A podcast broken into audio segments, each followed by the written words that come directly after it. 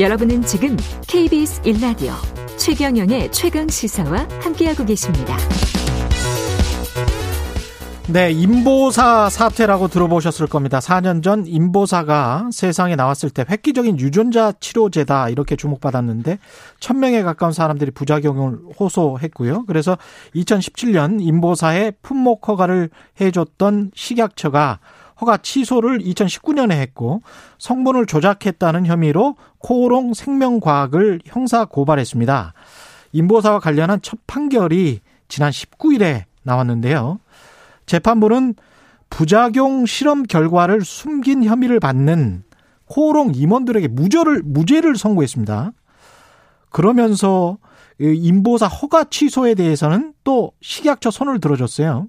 그러니까 결국 코롱 측의 성분 조작으로 많은 피해자가 나왔지만 처벌은 못한다 이런 이야기인데 좀 납득이 안 가는 부분들도 있고 인보사 집단 소송 법률 대리인을 하고 계시죠 최덕헌 변호사 나와 계십니다. 안녕하세요. 예, 안녕하세요. 최덕현 변호사입니다. 예. 판결 내용을 조금 요약을 해 주실까요? 예, 보도된 내용에 따르면 예. 코오롱 생명과학의 임원들이 그 식약처로부터 인보사의 품목 허가를 받기 위해 인보사의 주성분에 대한 허위 자료를 제출하였다라는 위계에 의한 공무집행 방해죄 혐의가 있고요. 예. 2015년 12월부터 2018년 5월까지 허위 자료를 한국연구재단 등에 제출해서 총 그 11차례에 걸쳐 연구 개발비 명목으로 82억 원을 받았다는 그 특정 경제범죄 가중처벌 등에 관한 법률 사기, 보조금법 위반 혐의가 있고요. 네. 인보사 소개 책자 그 브로셔를 제작할 때 인보사가 사실은 무릎 관절 치료에 별 도움이 안 되고 관절 형성에도 도움이 안 되는데 마치 그 치료에 도움이 되고 관절이 형성되는데 도움이 된다면서 과장 허위 거, 거짓 광고를 했다는 약사법 위반 혐의가 있습니다. 네. 그 외에도 그 임원 한 명이 인보사 개발 과정에 편의를 제공해 달라는 청탁을 하면서 식약처 공무원에게 약 200만 원을 건넸다는 뇌물 공여 혐의가 이번 형사 재판 임원들의 혐의였습니다. 음. 그 이게 코오롱 임원들에게 무죄가 선고된 이유는 뭔가요? 그 위계 행위 즉 그 속인 행위도 있고 예. 디테일적으로나마 공무집행 방해 고의도 있다고 보았는데 속였고 공무 네. 집행 방해도 했다. 예예 그런데 왜 무죄입니까? 그, 그 재판부는 그 실험용 쥐 10마리 중에 3마리에서 악성 종약이 발생했다는 사실은 식약처에 알려야 할 필요성이 있는 자료는 맞다. 예. 음, 그 시험 결과에 대한 요약 내용을 코오롱 임원들이 그 의약품 허가 신청에 필요한 자료를 표준화한 문서를 CTD라고 하는데 예. 그 문서에서 삭제하도록 지시를 한 후에 이를 식약처에 알리지 않았다고 합니다. 예. 그 외에도 그 임상 실험 결과를 보고서에 다르게 기재하는 등 음. 허위 자료를 작성 제출해서 식약처 심사 담당 공무원에게 그 제출해서 심사 업무에 오인, 착각, 부지를 유발했다고는 보았는데 예. 허위 자료를 제출해서 허가를 받았다고 하더라도 식약처의 불충분한 심사가 문제라는 취지였습니다. 아, 이게 무슨 말이죠? 아니, 그러니까 허위로 자료를 서류 심사를 하는데 허위 자료를 제출을 했는데 식약처는 그러면 그런 허위 자료를 제출받고도 이게 허위 자료인 것을 충분히 검증하지 못했기 때문에 식약처에도 어떤 책임이 있다. 그래서 코오롱 측을 어 처벌하지 못한다. 이런 이야기인가요? 예, 그래서 이제 식약처가 그 코오롱 임원들이 제출한 허위 소명 자료를 그대로 믿고 충분한 심사를 했어야 했는데 충분한 심사 없이 허가를 했다면 형법상 위계에 의한 공무집행 방해죄가 성립하지 않는다는 것인데 음. 재판부는 이제 대법원 판례에 따른 것이라고 설명을 한 것 같습니다. 이 충분한 심사라는 것도 제가 식약처를 취재를 좀 했었는데 예. 관련해서 서류 심사를 수십 군데 제약사들이 들어와서 한두 명의 공무원들이 이걸 서류 심사를 하는데요.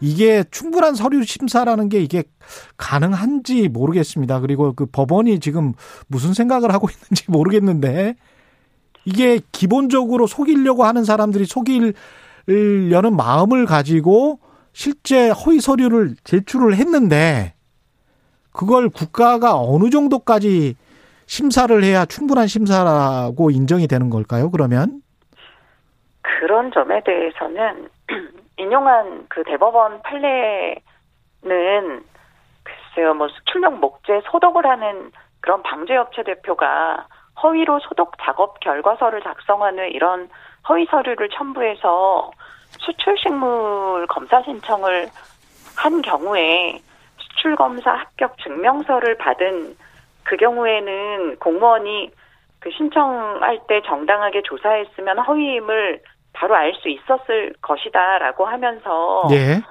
이렇게 조사도 안 하고 합격 증명서를 발급한 것이라면 담당 공무원의 불충분한 심사에 기인한 것이지 그 피고인이 뭐 피고인의 행위로 공무집행이 방해된 것은 아니다. 뭐 이런 취지의 대법원 판례를 예로 들었는데요. 예. 이렇게 재판부가 인용한 판결과 달리 유죄를 인정한 대법원 판례들도 있습니다. 예를 들어 불법 체류하다 강제 출국당한 중국 동포가 중국에서 이름과 생년월일을 변경한 호구부를 발급받아서 중국에 있는 대한민국 총영사관에 제출해서 입국 사증을 받은 다음 다시 한국에 입국해서 외국인 등록증을 발급받고 귀화 허가 신청을 한 경우에서는 위계에 의한 공무집행 방해죄가 성립한다고 했고 예. 의사의 허위 진단서를 첨부해서 행정관청에 인가 신청을 한 경우에도 위계에 의한 공무집행 방해죄가 성립한다고 한 대법원 판례도 있습니다. 음. 그래서 이게 뭐 행정청이 관계 법령에 따라 허가 요건에 해당하는지 충분히 심사했는데도 신청 사유와 소명 자료가 거짓인 거를 발견 못해서 허가를 한 경우에 위계에 의한 공무집행 방해죄가 성립한다고 보는 것입니다. 이렇게 되면은 코오롱 측이 무죄를 선고를 받았기 때문에 인보사 집단 소송을 지금 법률 대리하고 계시는데 피해자들이 구제를 받을 가능성이 좀 더 희박해지는 거 아닙니까? 아, 어떻게 보세요? 향후 재판에 영향을 미칠 것 같은데. 일단 민사상 손해배상 책임에서는 예. 그 형사상에서는 범죄의 고의가 있어야 그 처벌을 할 수 있다는 것인데요. 예. 민사상으로는 고의뿐 아니라 회사 측 또는 임원 직원들의 과실이 있는 경우에도 그로 음. 인해 발생한 손해는 배상하라는 것이라서 예. 약간 요건과 효과는 다릅니다만 음. 형사상 무죄를 받았다면 음. 영향이 전혀 없다고 볼 수는 없겠습니다. 특히 충분한 심사를 하지 않았다. 식약처가. 그렇다면 이제 인보사 그 피해자들 같은 경우는 그러면 국가도 잘못이 있는 거 아닌가? 이렇게 이야기할 수 있잖아요. 식약처에서 허술하게 심사를 했다면 음. 물론 그 인보사를 허가해준 잘못이 있다고는 볼 수 있는데 예.